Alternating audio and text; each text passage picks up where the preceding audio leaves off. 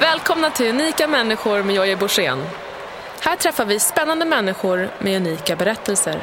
Den här podcasten sponsras av Vitamin Manager som skräddarsyr din dagliga vitaminmix och anpassar den utifrån ditt behov. Gör ett test och se vad du behöver eller välj din mix själv på vitaminmanager.com. Med rabattkoden JOJE2016 får du din första leverans för 95 kronor. Tack för att du lyssnar. Nu kör vi!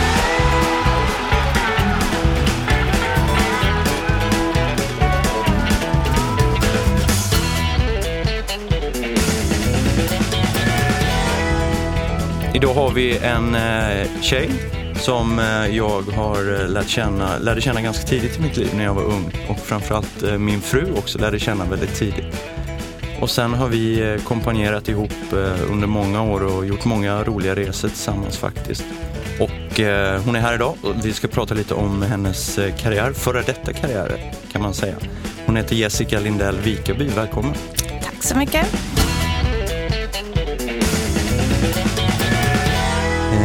Jag tänkte vi, vi tar det här tillbaks ungefär till, eller vi kan väl börja historien. Vi kommer prata eh, om eh, väldigt mycket om, om din uppväxt och, och den alpina karriären och sådär. Men eh, så som vi lärde känna varandra var ju faktiskt så här, om jag minns det, du får rätta mig. Men eh, min nuvarande fru, Therese, hon eh, och du var inne på en eh, ja, festkväll kan man väl säga i Åre. Och du fick vara chaufför den kvällen, för ni bodde i Järpen Ja gick på skidgymnasiet där. Mm. Och eh, hon eh, festade till det lite och eh, jag var ju också där. Jag visste ju inte riktigt vem Therese var då. Jag visste väl vem hon var, men jag var inte så här, ja. Ja, det, det kan man ju, det är, det är ju nyanser som jag brukar säga. Men eh, så var vi på Hotell Diplomat och det slutade med att hon och jag fann ju tycke för varandra. Och eh, jag, sen är det ju så här en klassiker i år, efter man har varit på krogen då går man och köper en kebabmacka på, på eh, den Jag ska här, dra min story sen. ja, okej, på den här korvkiosken. Eh, och eh, det gjorde vi väl, jag var, ju, jag var ju ganska på lyset så att jag kan väl säga, jag kan erkänna att jag vill ju gärna följa med Therese hem. I Järpen då, och du körde bilen Ja. Alltså grejen var, jag och Tessan hade ju då varit på en tävling någonstans innan och kom hem väldigt sent och vi var liksom, jag sa men jag kan köra, det går bra. Jag hade en gammal eh, BMW typ 325, alltså en riktig racerbil. Vi körde in eh, till Åre. Men jag vet ju att ditt namn hade cirkulerat någonstans om ni hade, inte sms, jag vet inte, men Tessan sa men den här Jojje ska vara i Åre så vi måste åka in dit. Så vi åkte in, jag tror att vi var på Dippan. Dippan. Och på den tiden hade ju då Jojje ett väldigt stort hår. Ja. Så här afrokrull liksom. Så du syndes ju ganska väl. Så direkt när vi kom in där så Tessan bara uh, där är han. Och då drog hon dit och ni liksom började så känna varandra. Sen tror jag att jag hängde lite själv under kvällens gång och så möttes vi upp när vi var på väg hem igen. Ja just det, och då fick jag sitta i baksätet och äta min kebabmacka. Ja, Och då, ja, och sen blev, jag kommer inte ihåg exakt då, men då var det ju att inte dagen efter eller en stund efter, ganska lång tid efter, då hittade jag då de här feferonisarna från din kebabmacka som då lämnade spår i min bil forever för det luktade ganska ingrott liksom. men du har inte kvar den bilen va? Nej, det har jag faktiskt inte. Nej. Okej, eh, så det var ju en, eh, det var en ganska rolig historia. Så man kan ju säga att du är ju lite ansvarig för att Therese och jag fortfarande hänger ihop idag och har en son. Mm, Exakt. Det är kul att du säger också nuvarande fru. Du har inte haft någon fru innan. Men... Nej, nej, precis. Ja. Ja. eh, nuvarande, ja Exakt. precis. Ja. Eh, ja, det var en rolig historia för dagen efter där så ringde jag till eh, min kompis Erik faktiskt och sa Fan Erik, du måste komma och hämta mig. Ja men vad är du då? Ja men jag är i Järpen. vad fan gör du i Järpen? Ja men jag har varit hos en kompis. Ja. han undrar, du har inga kompisar i. Järpen? Så här. Ja det var kul. Det var en, ehm, eh, och det var så vi lärde känna varandra. Och då åkte du och Therese, eh, då var ni 18 Mm. eh, i den vevan när vi sågs första gången. Och ni hade precis, eller ni hade börjat åka i alpina stora landslaget. Exakt, det året. Mm. precis. Ja. Eh, och bara för snabbspola, det var, det var ganska länge sedan och nu har du lagt dina skidor på hyllan. ja. Hur känns det? Jag brukar säga att jag liksom är nybliven pensionär. Det brukar bli rungande skratt för att det låter lite lustigt när man är 31 år gammal och pensionär. Men det är ju så det är. Det är liksom en del av livet som är avslutat, eller en karriär. Mm. Um, och det känns väldigt bra. Jag, det var ett väldigt svårt beslut att ta. Alltså en lång process. Det är ingenting man bara gör över en natt. Och, eh, jag har även haft mycket problem med min rygg som vägde in och var tvungen att känna in om den skulle bli bättre, klara av nya påfrestningar och om jag var redo att lägga ner det arbetet som krävs. Liksom. Eh, sen när beslutet väl var taget så då har jag inte ångrat mig en dag. Och det känns väldigt bra och jag tycker att jag har kommit in liksom i det nya. Vi brukar alltid kalla alla för vanliga människor och nu mm. är jag vanlig människa. Och det, det känns fint. Det känns ja. lyxigt på något vis. Allt är liksom nytt. Det är en ny värld som öppnar sig. Man får ja. göra vad man vill på helgerna. Man bestämmer över sin egen tid. Jag har hittat ett jobb som jag trivs väldigt med, mycket med och är liksom stimulerande. Så det, det går bra. Kul. Mm. Om vi tar det tillbaka ännu längre till när du var liten tjej. Mm. Hur fastnade du för skidåkning? Det börjar med att eh, jag har två äldre systrar som tävlade i alpint båda två. Och de började åka skidor från början med sin farfar.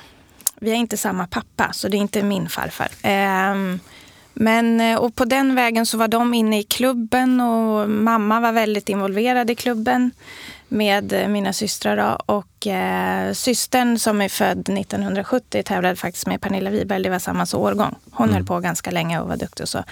Um, sen så, när jag var två veckor gammal åkte vi upp till Tandådalen för vi hade husvagn där då. Så det var liksom fjällmiljö från första stund i livet. Två veckor? Två veckor gammal, ja. ja.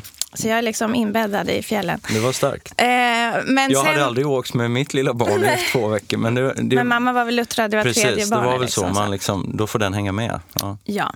Och eh, sen var vi där då på alla lov och helgdagar och sådär. Jag började åka när jag var två år gammal. Mm. Började lära mig åka skidor, började i klubben när jag var... Nej, jag kommer faktiskt ihåg min första tävling också. Då var jag fem år i Tandådalen.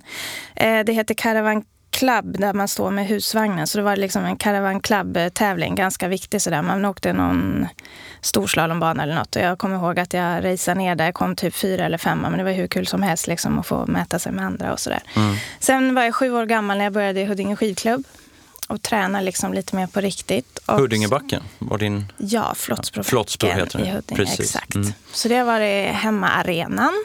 Delat lite grann då med Tandådalen. Um, och på den vägen är det. Sen har jag bara fortsatt. Började tävla.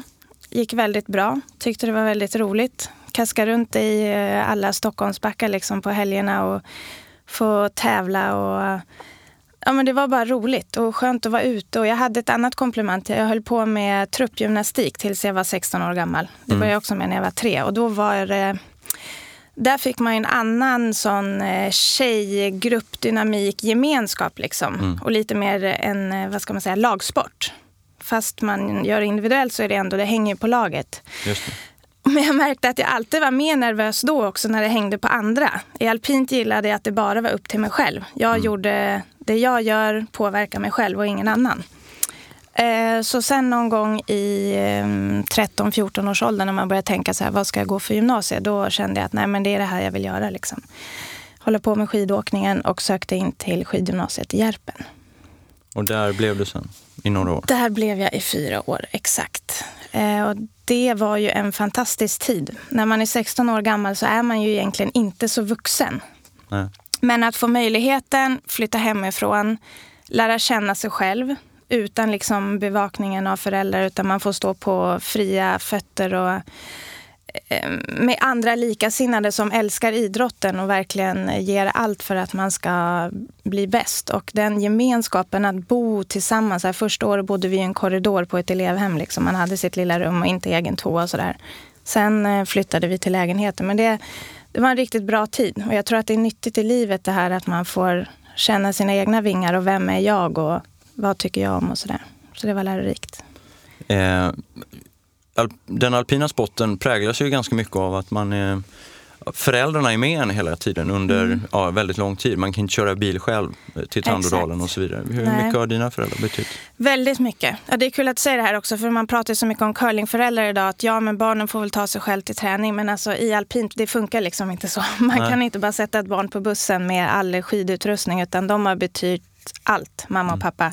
De har varit med på i princip alla tävlingar, skjutsat mig Ja, genom hela Sverige. Och i och med att vi har bott så långt söderut i Stockholm så har ju mycket tävlingar liksom varit norröver. Mot Dalarna i början och sen även ännu längre norröver. Mm. Um, så det är, ett, det är ju liksom ett livsengagemang från deras sida också. De har inte kunnat liksom varje helg under ett halvårs tid har i princip varit uppbokat och mycket mer därtill. Så jag känner ju idag också när man börjar bli vuxen själv och man umgås liksom med vänner och så på helgerna. De har ju liksom lite grann fått uh, tagit det åt sidan. Sen har mm. man ju umgåtts med andra föräldrar på, to eller på touren, men på tävlingar och så. Men det, utan dem hade det inte gått.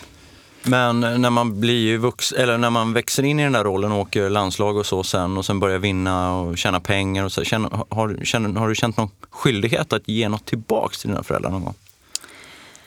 Va, eh, ge tillbaka, men det alltså, gör man ju hela tiden. Ja. Alltså, de, för dem måste det vara fantastiskt att se också. De har lagt ner så mycket av sitt engagemang mm. på något sätt i mig. Och mm. så har jag lyckats. Och jag har tagit medalj och vunnit och varit på pallen i världskuppen. Det måste ju också vara det skönaste kvittot för dem också. Att allt slit verkligen också lönar sig. Men ja. också att jag har mått bra och haft en kul resa på vägens gång. Ja. Ehm, och jag hoppas, det får ju de svara på, men att jag har visat min uppskattning tillbaka på dem, till dem. Ja. Absolut.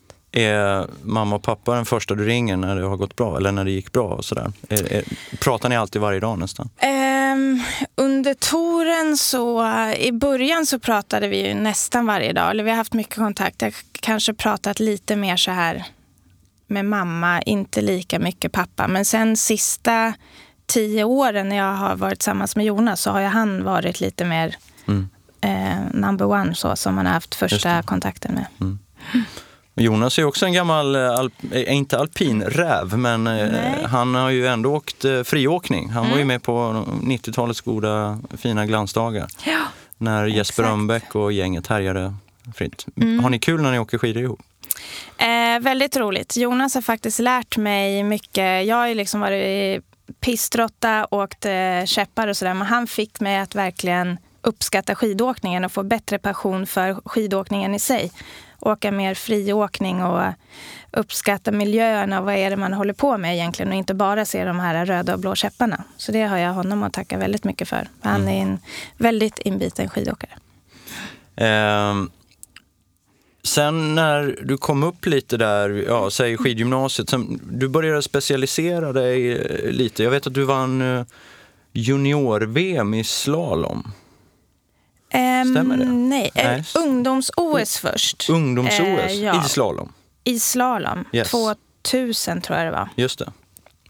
Sen var det, eh, då åkte jag ju i princip alla discipliner sådär. Men det mm. var ju mer slalom i början. Gör man det i början? Man, åker, man testar på lite allt? Det är eller? lite logiskt. Det är ju lättare i Sverige att åka storslalom och slalom. Mm. Sen var vi iväg på lite så här Nylenläger och fick köra fart och mm. prova på så. Men sen i eh, landslaget så var ju första tävlingen storslalom, min första världscup. Just det. Då var jag sjua, då gick det väldigt bra. Mm. Då fick jag prova på fart, för jag är ganska orädd. Alltså mm. jag har kört på så. Mm. Då tänkte de, att hon kanske ska få prova störtlopp. Så då fick jag prova en störtloppsbacke i Länserheide som ändå var hyfsat lätt. Och då kom jag fyra i min första störtloppstävling i världscupen. Så då mm. kände jag, ah, ja men här, här blir hon kvar liksom lite grann.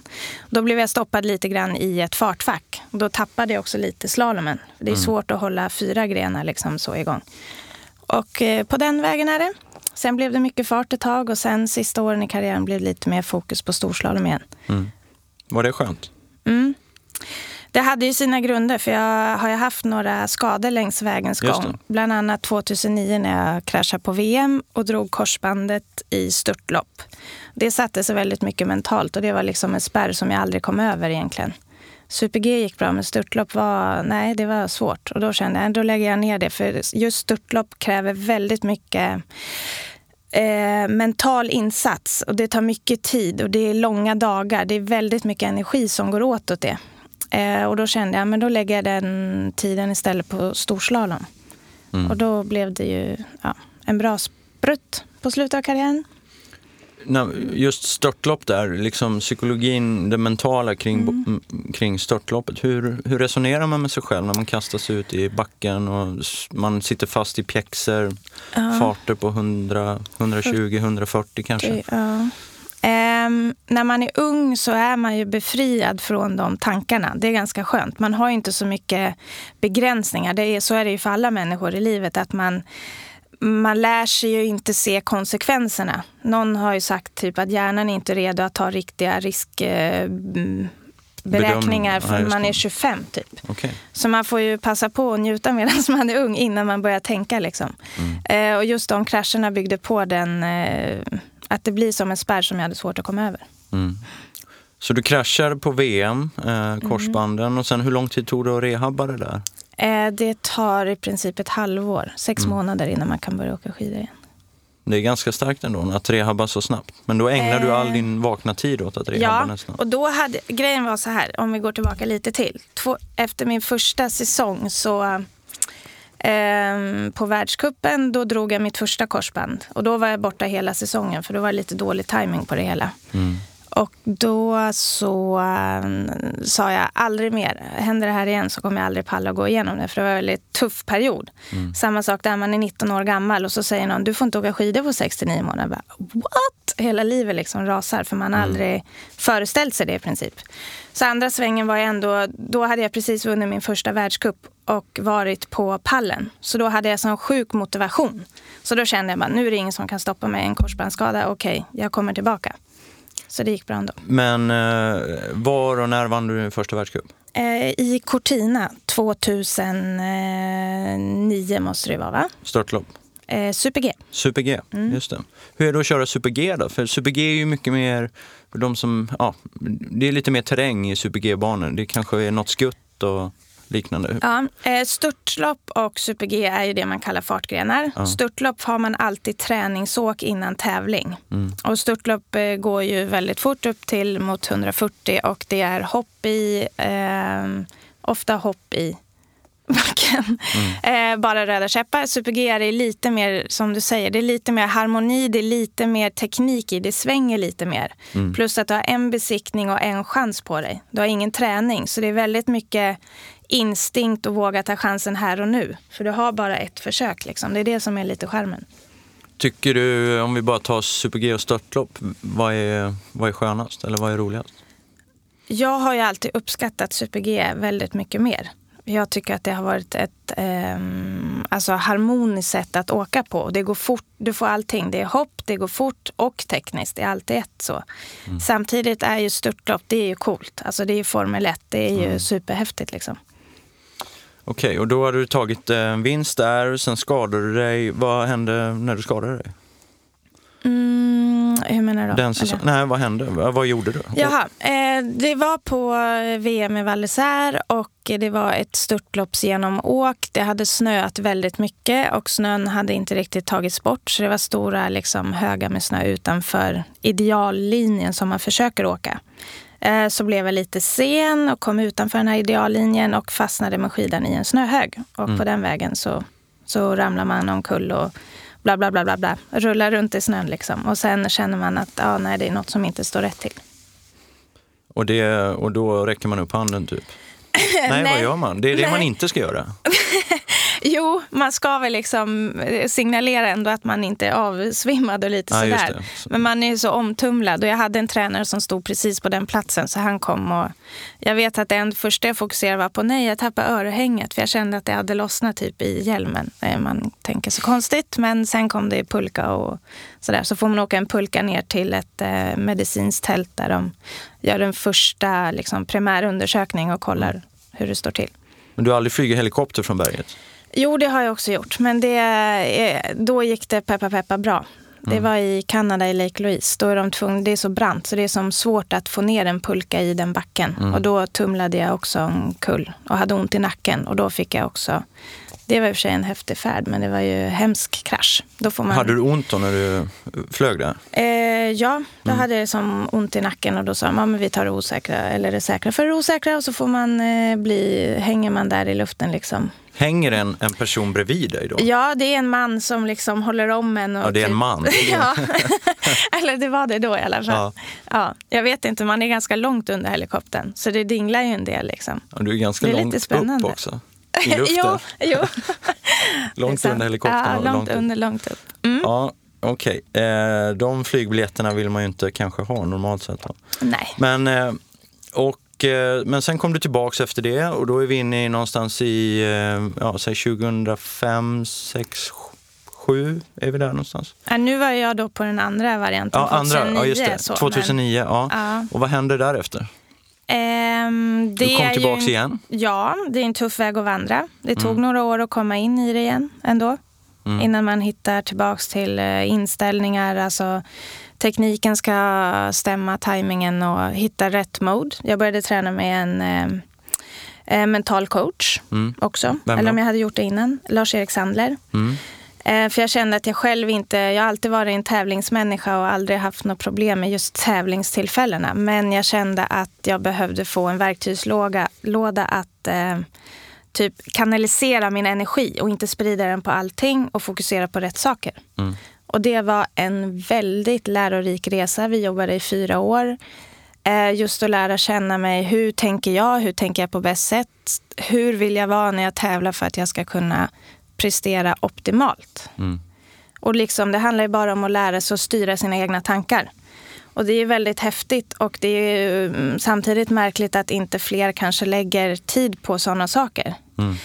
I dagens samhälle så finns det lite mer så här mindfulness och det kommer ju och det är ju ett modernt begrepp. Och det har ju med samma sak att göra, att man lär sig att styra sina egna tankar. Mm. Och det, är ju, det styr ju hela kroppen, även det fysiska. Så det är ju en väldigt viktig del.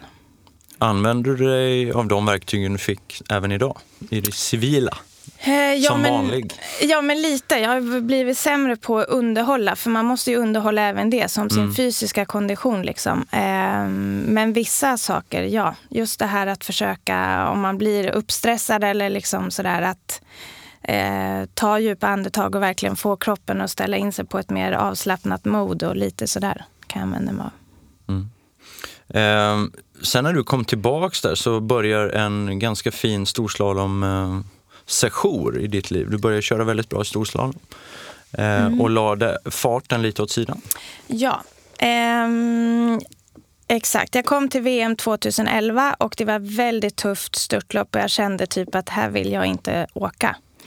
Så då Var gick VM då? då I Garmisch-Partenkirchen i. Tyskland. Mm. Eh, så då... Det här hänger också ihop med, all, eh, nu kommer jag in på ett annat spår, men också med så här gruppdynamik och så. Mm. För då, ja, som Tessan, hon var ju med i tekniklaget. Jag trivdes väldigt bra med de tjejerna. Och Mm. trivs man bra så presterar man ju också bra. Just det. Så det var lite lätt också, för vi var inte så många på fartouren då. Då sa Nej. jag, nej nu skiter jag i det här med störtlopp. Och då åkte jag till tjejerna som tränar teknik, tränade med dem en vecka storslalom. Också efter liksom mycket diskussion med min tränare Rudi Solard som var på den tiden. Ehm, och sen kom jag tillbaka och då var jag sjua på VM i storslalom. Efter att jag bara hade fått gett några dagars träning. Och då kände jag att det här är nog rätt väg att vandra. Mm. Och sen blev det så. Just det. Mm. Ehm, körde du någon slalom i den vevan också? Du, man tränar kanske lite slalom. Men, Träna lite, men men, inte- inte, mycket nej. så. Nej. Eh, du pratade lite inledningsvis här att du har haft lite problem med ryggen och så här och det var Mm. lite den som kanske fick bägaren att rinna över om man säger Mm. så. Eh, när började du upptäcka, för att krascha är ju en sak och, och korsbandet är av, men Mm. ryggen det kan komma smygande och sitta i länge. Ja men exakt, det var ju, jag har haft lite sådär problem till och från men ändå eh, kunna manövrera det. Sen Mm. fick jag en riktig kyss, vilket var det då? Det var ju näst sista. Eh, det var ju liksom, eh, vilket år blir det? Oktober 2014 blir det va? Mm. Då jag åkte ner i en grop och fick en riktig så här man känner att det slås ut om man säger. Mm. Inte som ett ryggskott, men jag vet inte hur man ska jämföra det. Eh, och efter det, då var det ganska trassligt hela sista säsongen. Att det, det gav sig aldrig. Jag liksom körde viloperioder, rehab hela säsongen. Eh, och samtidigt så ska man liksom prestera på topp. Mm. Eh, jag hade haft min absolut bästa säsong innan. Hade mycket att leva upp till och det var, liksom, det var en tuff period. För Eh, säsongen innan där, 2014, så, så gick det otroligt bra i storslalom. Mm, Och du slutade i den totala storslalomcupen tvåa, tvåa. precis. Så alla hade ganska höga förväntningar inför Mm. VM 2015 på att eh, det skulle Exakt. sitta. Mm. Mm. Och, sen började du säsongen med ja, skada helt enkelt, eller ja, Ja. ryggproblem. Och det är också så här, det är ju inte skada på det sättet att man bryter benet, att det syns och det märks. Men det är ju, ryggen är väldigt central i kroppen och i åkningen. Kan man liksom inte spänna på ryggen och bålen, då är det svårt att prestera och göra den åkningen som man eh, vill göra. Så det var ju liksom trassligt eh, och så vill man inte lägga så mycket så här bekymmer på dem runt omkring så man håller mycket för sig själv. Liksom sådär. Eh, men eh, ja, till slut så gick det inte längre och då så fick jag börja ta lite så kortisoninjektioner och bedövningsmedel för att man ja, överleva lite grann för att kunna åka. Vad var, vad var problemet då? Vad var diagnosen du fick? Ehm, det, diskarna har ju liksom fått sig Komprimerade eller? komprimerade, bukta Mm. och sen att det har blivit också artros i facettlederna. Okej, Ja, ja, det är komplicerat så. Och så läckte det också lite i, det är inte ett, inte ett helt diskbråck men det är något som läckte någonstans som gjorde att det blir en kemisk reaktion som gör att jag inte får någon kraft liksom med benet, att det inte kopplar på. Så. Och det här, lider du av det idag? Eh, nej, det gör jag inte nu. Men Nej. jag gjorde ganska lång tid. Eller då hade jag som daglig eh, smärta. Men det har jag fått bort. Jag har även bränt bort eh, fyra nerver i ryggen för att bli av med det värsta. Så nu är jag nöjd att jag har liksom en vardag som fungerar bra. Men jag har inte kommit tillbaka till en bra fysisk form. Nej. För det är den inte liksom eh, beredd för eller liksom redo för. Springa inte och tänka på med andra ord. Eh, nej, inte än så. Nej. Jag har mål till våren och försöka att det ska funka. Hur motionerar du idag på bästa sätt? Eh, mycket promenader. Mm. Jag, börjat, eller jag har provat köra lite skridsko med stavar, typ som att skejta. Ehm, yoga. Mm. Mycket. Mm. Det är det. Men du längtar inte efter den här tunga styrketräningen som du har hållit det på med gör hela jag livet? inte. Nej. Jag vet ju att frivändning det var ju den absolut roligaste övningen. Så det längtar jag till innan, alltså kunna vara i form och köra det igen. Annars så är det mer att kunna sticka ut och springa och känna att man blir så här skönt trött, svettig. Också för att löpning är så himla lätt att ta till. Det är liksom effektivt och man kan göra det överallt när som helst. Men känner du ibland att du får bakslag på det där? Att du vaknar upp någon morgon och får så här lite, eller har det bara flytt? Jo, jo. Nej, Ja. men det är ju, jag försöker ju mm, flytta gränser. Mm. Som i all rehabträning så försöker man extra och så får man bakslag. Så det, är ju, det går fram och tillbaka. Okej. Eh, så efter, eh, om vi nu är inne i säsongen 2014-15 där, så är det upp och ner. Sen kommer VM i Vail Mm. som var en ganska stor grej och det var också en tuff grej för dig för att Mm. eh, det var ju liksom din, eh, vad ska man säga, sorti lite att eh, du tog ett brons och sen, eh, ja, vad hände sen? Ja, nej men det var ju som sagt, jag kunde inte, tre veckor innan det var VM så kunde jag inte åka skidor. Då hade jag kört rehab under en lång period, under jul och nyår och eh, skulle åka ner på en Europacuptävling men efter liksom tio käpp så kände jag att nej, det här går inte. Eh, så då reste jag hem igen. Och sen bestämde vi ändå att jag skulle åka över på det här pre-camp i USA inför VM. Eh, och då när jag kom över så kanske jag inte hade åkt skidor på pff, två och en halv, tre veckor. Började åka lite fritt andra dagen. Ehm, ja, och körde på med reb och bara kände att jag får vara kylig och hoppas att det här går vägen. Sen åkte ju några av oss, jag och Maria Peterle åkte till LA tre dagar för att eh, komma ner på lägre altitud och få ett litet avbrott inför VM, vilket var mycket nyttigt. Och vi hade väldigt kul och man får tänka på lite annat än att bara tänka på det här VM hela tiden. Så kom vi upp till Beaver Creek. Där hade jag ju också haft min eh, enda storslalomvinst i världscupen året innan. Så jag Just hade ju väldigt goda minnen därifrån, vilket alltid hjälper till att liksom Mm, göra någonting bra.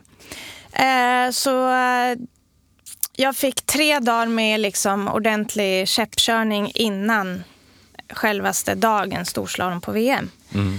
Och då är det ju bara att lägga alla kort i en korg och eh, så körde jag på där och blev trea och det var ju helt fantastiskt. Det var mitt tionde mästerskap, jag har aldrig fått en medalj.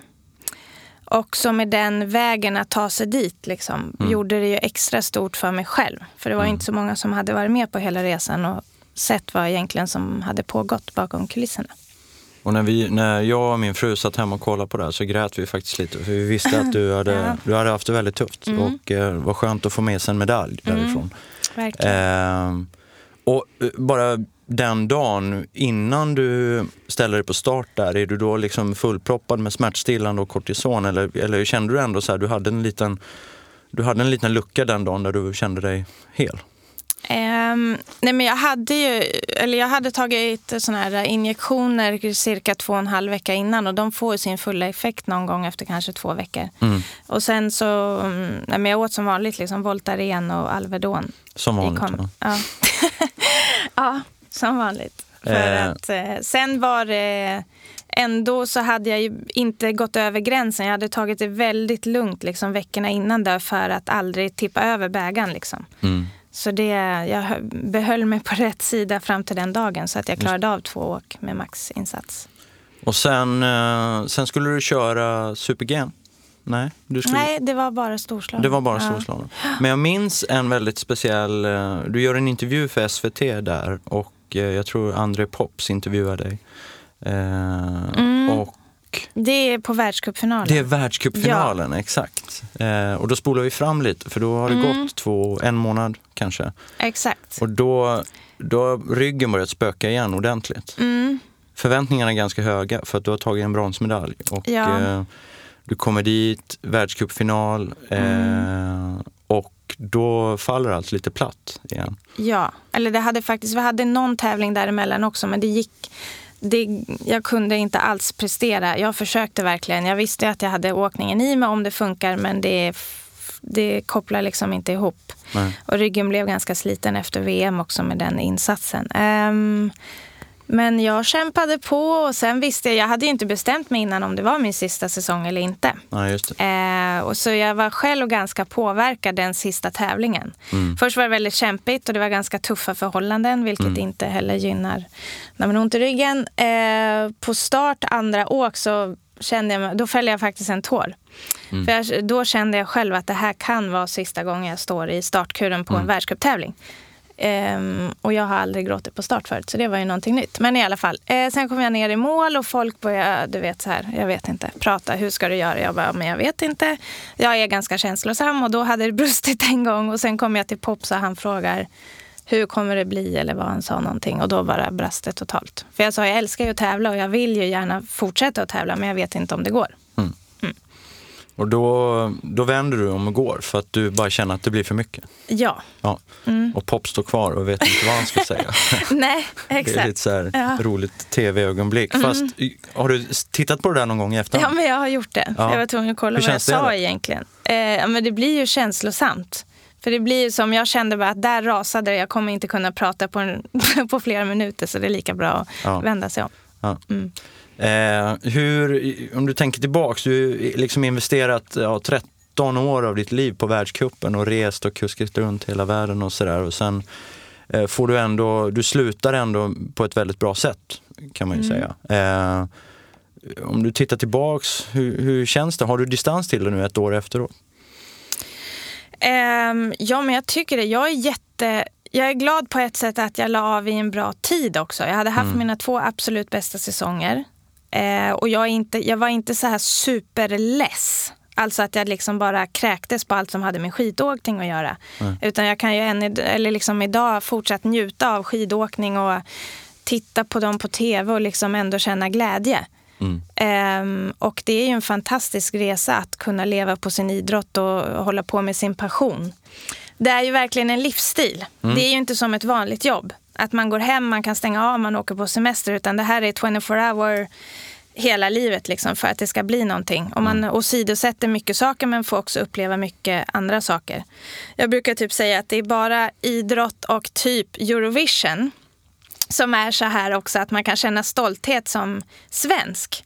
Och det är liksom lite legitimt. Det är inget liksom rasistiskt budskap i det utan man är stolt över sitt land och att vara svensk och vi gör det här tillsammans. Och att se någon på tv som får idrottsliga framgångar knyter ju också samman människor på ett sätt. Och de känslorna är svårt att få fram på något annat ställe. Lite grann också Eurovision, att det är det här, okej Sverige, vi gör det här tillsammans och vad härligt. Eh, Så det är kul att få vara med om det. Förlåt att jag stör. Jag vill bara påminna om rabattkoden JOJE2016 som du kan använda på vitaminmanager.com.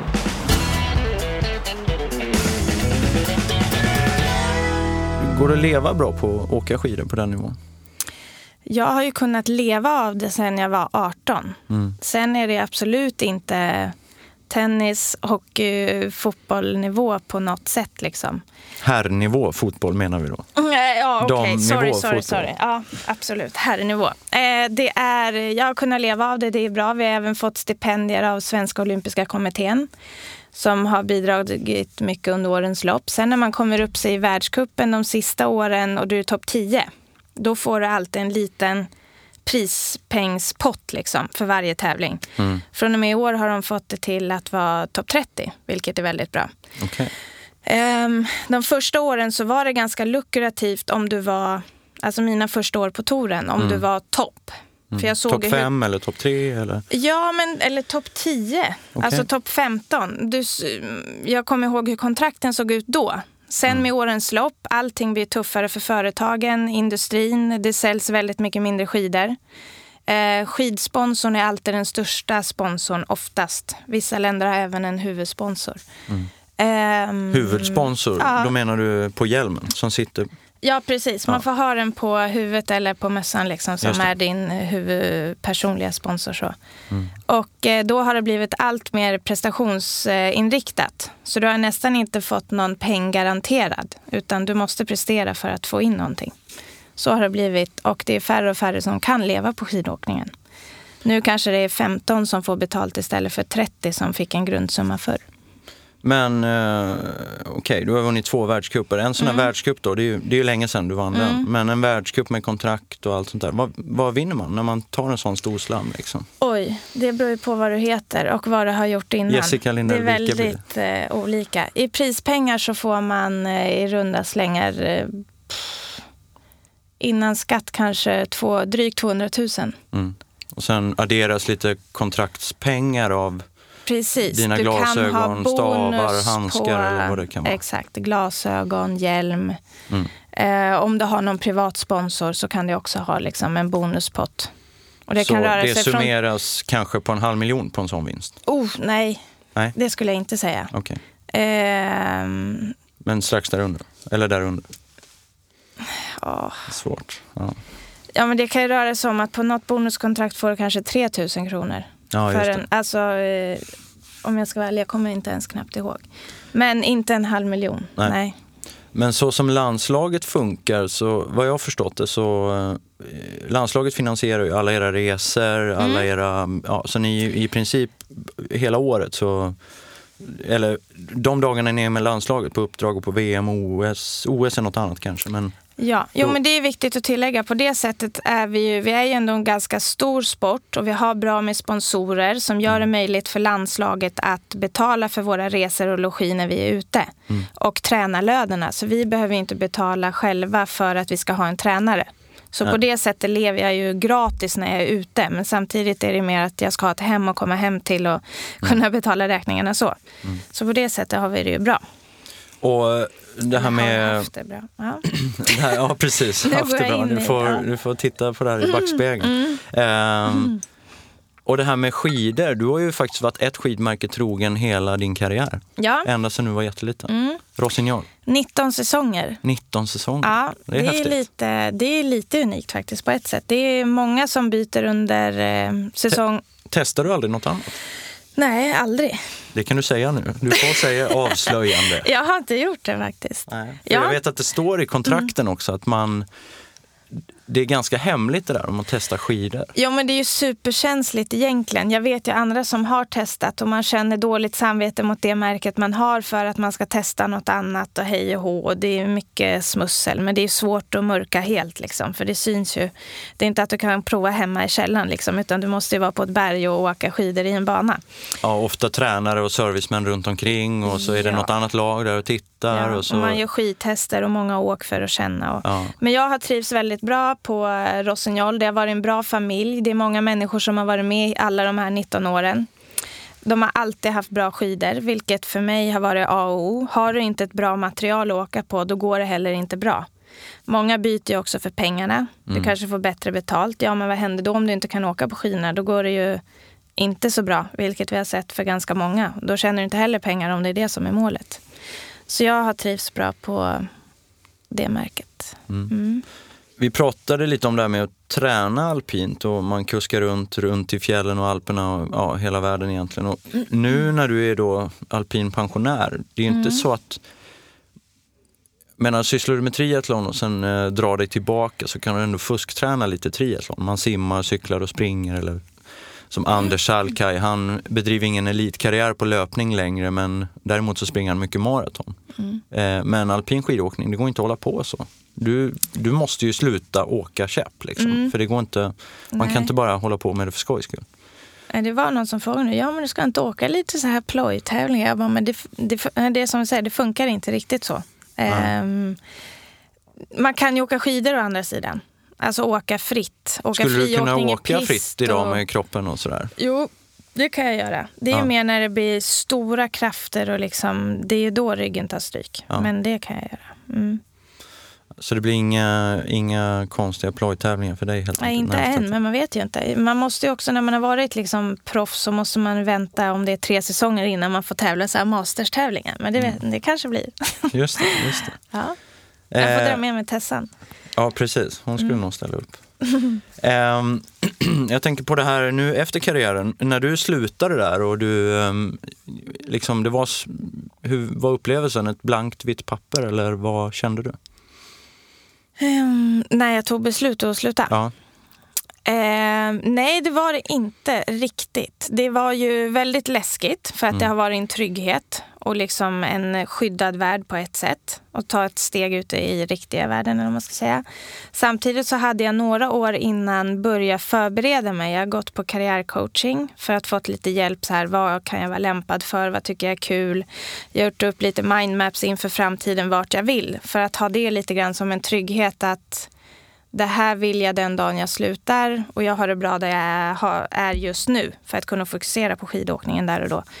Ehm, och jag hade lite så här funderingar vad som skulle kunna tänkas vara roligt och så. Det jag var orolig för var att jag inte skulle hitta någonting som kändes kul, att man kan mm, och brinna för. Förstår du? Det här har man ju brunnit för totalt och verkligen lagt ner sin själ i. Mm. Men eh, det tycker jag ändå har, att jag har landat bra i nu. vad gör du idag? Idag så jobbar jag för ICA på deras avdelning med eh, sponsring och samhällsengagemang. Så jag har varit där i två och en halv månad och eh, började med att praktisera. Ehm, har gått med och lärt mig hur de har jobbat med... Jag har ju varit på andra sidan, så det är kul att se på andra sidan liksom, hur de aktiverar ett sponsorskap. Ja, för är in- sista åren så kom ICA med som sponsor till det alpina laget. Exakt. Som jag förstår. Om det här är fjärde året om jag inte missminner mig. Just det. Och de har gjort det väldigt bra. Ehm, vissa köper ju bara ett lag till exempel, men man aktiverar inte sponsorskapet. Då är det också svårt att få det laget som en bra ambassadör och budbärare för företaget. Mm. Det viktigaste är ju att de, nu tar jag ett lag som exempel, att de vet vad företaget är, vad det står för och att de känner att de får någonting tillbaka, liksom, så de är bra budbärare. Och då så fick jag möjlighet att börja praktisera på ICA och sen börja jobba där. Så det mm, har varit väldigt lärorikt och det finns mycket kvar att lära än. Och ICA är ett väldigt stort företag med en stor... De har en stor impact i samhället. De når ut till så väldigt många kunder. Och det är lite spännande att vi här idag har lite hälsafokus för de har ett väldigt stort hälsafokus. Mm. Det är deras största satsning inför det här året faktiskt. Om man bara nämner det kort, men som atlet när Mm. man eh, är i då, när du har landslagsjackan eller hade landslagsjackan på dig och sen får ni reda då på att ICA är ju en sak. De tycker Mm. jag har ett, ett samhällsengagemang som, är, som är faktiskt hållbart på ett bra sätt. Men eh, som, då får ni reda på att McDonalds ska kliva in i laget Ja. och ni ska ta på er McDonalds-pyjamaser med Big Macs-grejer på. Hur resonerar man då som atlet? Okej, jag har ju aldrig tagit på mig det. Då. Det ska Nej, jag säga. men det finns några som har gjort det. Ja. Ehm, och det är väldigt svår sits. Mm. Eh, för det är bra för laget att det kommer in pengar. För annars kan inte ni bedriva verksamhet. Exakt. Och samtidigt så måste man ju också kunna stå för det där pengarna kommer ifrån. Mm. Ehm, det McDonalds har gjort bra är att de ger väldigt mycket pengar till unga skidsverige i skidlyftet, ger tillbaks pengar. Mm. Sen, kanske, sen är det ju svårt att stå för deras produkt. Mm. Och jag blev inte tillfrågad privat att vara med i de här reklamfilmerna och kampanjerna. Nej. Och det är ingenting jag skulle kunna ha stått för. Nej. Att liksom, för att äta en hamburgare så är ju inte kopplat till idrott och hälsa. Ja. Hur man än vänder på det, hur mycket salladsmenyer de har och så, så är det ju svårt att koppla ihop det. För mycket av dagens ohälsa i samhället och fetma beror ju på att man äter snabbmat. Liksom. Ja, det där är ju väldigt klurigt. Jag förstår ju Mm. den, den problematiken kring eh, det hela. Samtidigt så sitter det sponsormänniskor då Ja. som får ganska fina avtal säkert Mm. som, ja, och, och ser till ung, skidungdomens bästa, till landslaget. För utan de här pengarna blir det inga VM-medaljer, OS-medaljer och så vidare. Så det, Jätteklurigt. Ja. ja. Ja. Men det är samma sak, Coca-Cola är ju största sponsor, en av de största till OS, hela Ja. OS. Och det är ju lite samma sak där. Så det är ju, ja. Ja, jag tycker bara det var, det var e- lite extra festligt med de Ja. här McDonalds-underställen och Mm. eh, ja, att det figurerade lite. Det var, det var lite roligt. Jessica, vad, hur ser framtiden ut? Hur tänker du om framtiden? Ehm, jag tänker att den är ljus och är ganska oskriven. Det är mycket nytt som väntar. Ehm, just nu så känns det skönt att bara liksom ha eh, ja, men ett jobb som jag tycker är kul att gå till. Som man, eh, jag hade ju en period också där jag inte gjorde så mycket. Och jag tror Mm. inte att jag trivs, eller jag tror inte att människor överlag mår bra av att inte ha något att göra. Man behöver sin plats i samhället och ha någonting som engagerar en och ger att man har, eh, vad ska man säga, att man är, är i ett kontext, man har sin plats i ett sammanhang. Mm. Ehm, ja, på den vägen. Någon dag, ni har ju precis flyttat till hus, någon dag skulle jag vilja flytta till hus, skaffa familj. Mm. Ehm, sen har jag nog inte planerat så mycket. Jag försöker leva ganska mycket här och nu. Se vad tiden har att utvisa. Vad tänker du om eh, världen och världsläget idag? Du liksom, kan du ibland känna så här lite oro? Och, när, man, när man lever som atlet då fokuserar Mm. man väldigt mycket på sig själv. Det, liksom, det handlar väldigt mycket om dig och Mm. ja, det du gör. Men har du börjat fundera mer på sådana här stora frågor sen du slutade? Eh, ja, men kanske lite mer för att man har mer tid som du säger. Det är en väldigt liten värld idrotten på ett sätt. Det är en bubbla. Så Mm. fort man kliver ut så får man ganska bra distans och känner att ja, man vet vad som händer där för det utvecklas inte jättemycket. Medan världen runt omkring händer det mycket. Eh, jag kan inte säga att jag är så här... s- Ja, men jag blir berörd på många sätt av massa olika saker. Ehm, jag är inte så här, jag försöker engagera mig i små eller göra det jag kan. Men jag är ingen så här super... Filantrop? Liksom. Nej, det är jag inte alls. Eh, och vad jag Finns det några extra, eller några frågor du brinner ex, lite extra mycket för? Men grejen är att det är så mycket. Jag tycker att man blir engagerad i väldigt mycket. Sen är det här med alltså den flyktingkrisen och den stora frågan som har varit, det tycker jag är lite, det är tvetydigt. Alltså Sverige är ju ett fantastiskt land och vi har tagit hand om väldigt mycket många människor. Alltså nu har det kommit väldigt många men de måste ju också få en viss kvalitet när de kommer hit. Mm. Um, Så på något sätt tycker jag ändå att det är bra att man liksom sätter ett stopp. Det är bra att vi, Sverige har tagit vårt ansvar och vi tar hand om de människorna som har kommit hit och vi försöker få in dem i samhället. Tycker att det är magiskt att se de här fotbollsskolorna, sånt som startar och åker ut på flyktingförläggningar för att integrera liksom, eh, de vuxna och ungdomar, lära dem språket och de får motionera och röra på sig. Mm. Ehm, samtidigt så måste ju alla länder ta sitt ansvar. Att man, Tyskland har ju också tagit en stor börda, men det finns ju andra länder som inte har tagit lika mycket ansvar. Nej. Vad eh, har du, får du ibland, jag får det, och det är därför jag ställer frågan. Jag får ibland ångest över att jag inte gör tillräckligt. Får du det? Jag tänker så här, jag borde göra mer. Jag borde lägga mer pengar i den där kvinnans eh, eller mannens eh, burk. Eller jag borde skänka mer till cancergalan. Eller du vet, ja. Och så, så faller allt platt till slut. Jag gör Nej men, ingenting. jag, nej, men grejen är att du, du tänker och du engagerar ju på ett sätt. Mm. Det är ju också ett sätt att hjälpa. Att inte hjälpa är att man vänder ryggen till och liksom skiter i att det händer. Mm. ser jag det i mina ögon. Och eh, det är som att eh, går jag på Cancergalan och jag skänker liksom pengar dit, då hjälper jag till på den vägen. Det finns så många olika områden som man kan engagera sig i idag också. Mm. Och man kan ju inte vara överallt. Nej. Och jag hade jag har faktiskt en eh, frisör som var väldigt klok en dag och sa så här, för hon eh, hjälpte till och tog hand om eh, fosterbarn som behövde ett akut hem mm. att komma till. Och, och, då sa jag, oh my god, och gud vad duktig du är. Hon klipper liksom hemlösa på jular och sådana saker. Mm.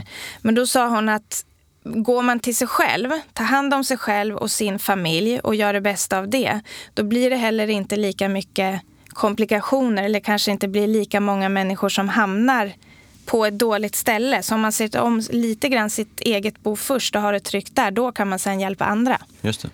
Mm. En bra filosofi. Ja. Mm. Okej, okay. vad skulle du vilja säga till dig själv eh, om, du, om du tänker tio år framåt? Så här, vad, vad är du då? Oh, Gud, om du lyssnar på det här om tio år, vad hoppas du? Okay. Kan du pricka av det sen? Så? Då är jag 41. Um, jag bor i ett hus någonstans, eh, förhoppningsvis i Nacka kommun. Mm. Um, två barn gift med Jonas, vi är förlovade men vi har inte hunnit slagit till på någon bröllop än. Eh, frisk, kan liksom vara ute och motionera. Eh, ja. Åker dina barn skidor? Eh, ja, det blir nog så. Jag tror det. Blir det så? Ja, ja. det blir så. Det vore man, roligt. Barnen kommer ju ha mycket att leva upp till sen när man, man har ett sånt efternamn och kanske... Ja. Mm. Det beror ju på hur man ser det. Men det är mer att det kanske vore kul ändå att få ge dem den chansen att åka skidor. Sen om de vill mm. tävla eller inte, det är väl en helt annan femma. Liksom. Samtidigt skulle... får man ju säga att man har lite försprång.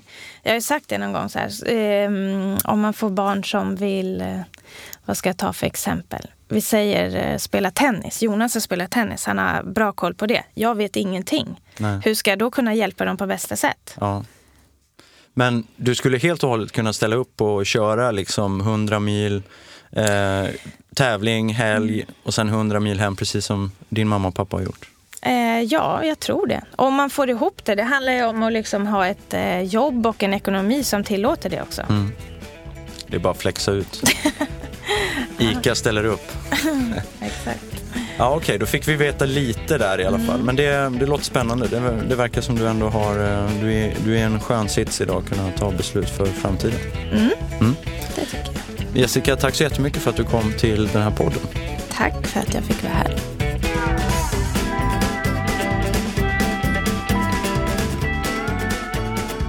Du har precis lyssnat på ett avsnitt av Unika människor med Jojje Borssén. Vi tackar poddens sponsor Vitamin Manager och produktionsbolaget A1 Produktion samt producent Jonas Sjöberg.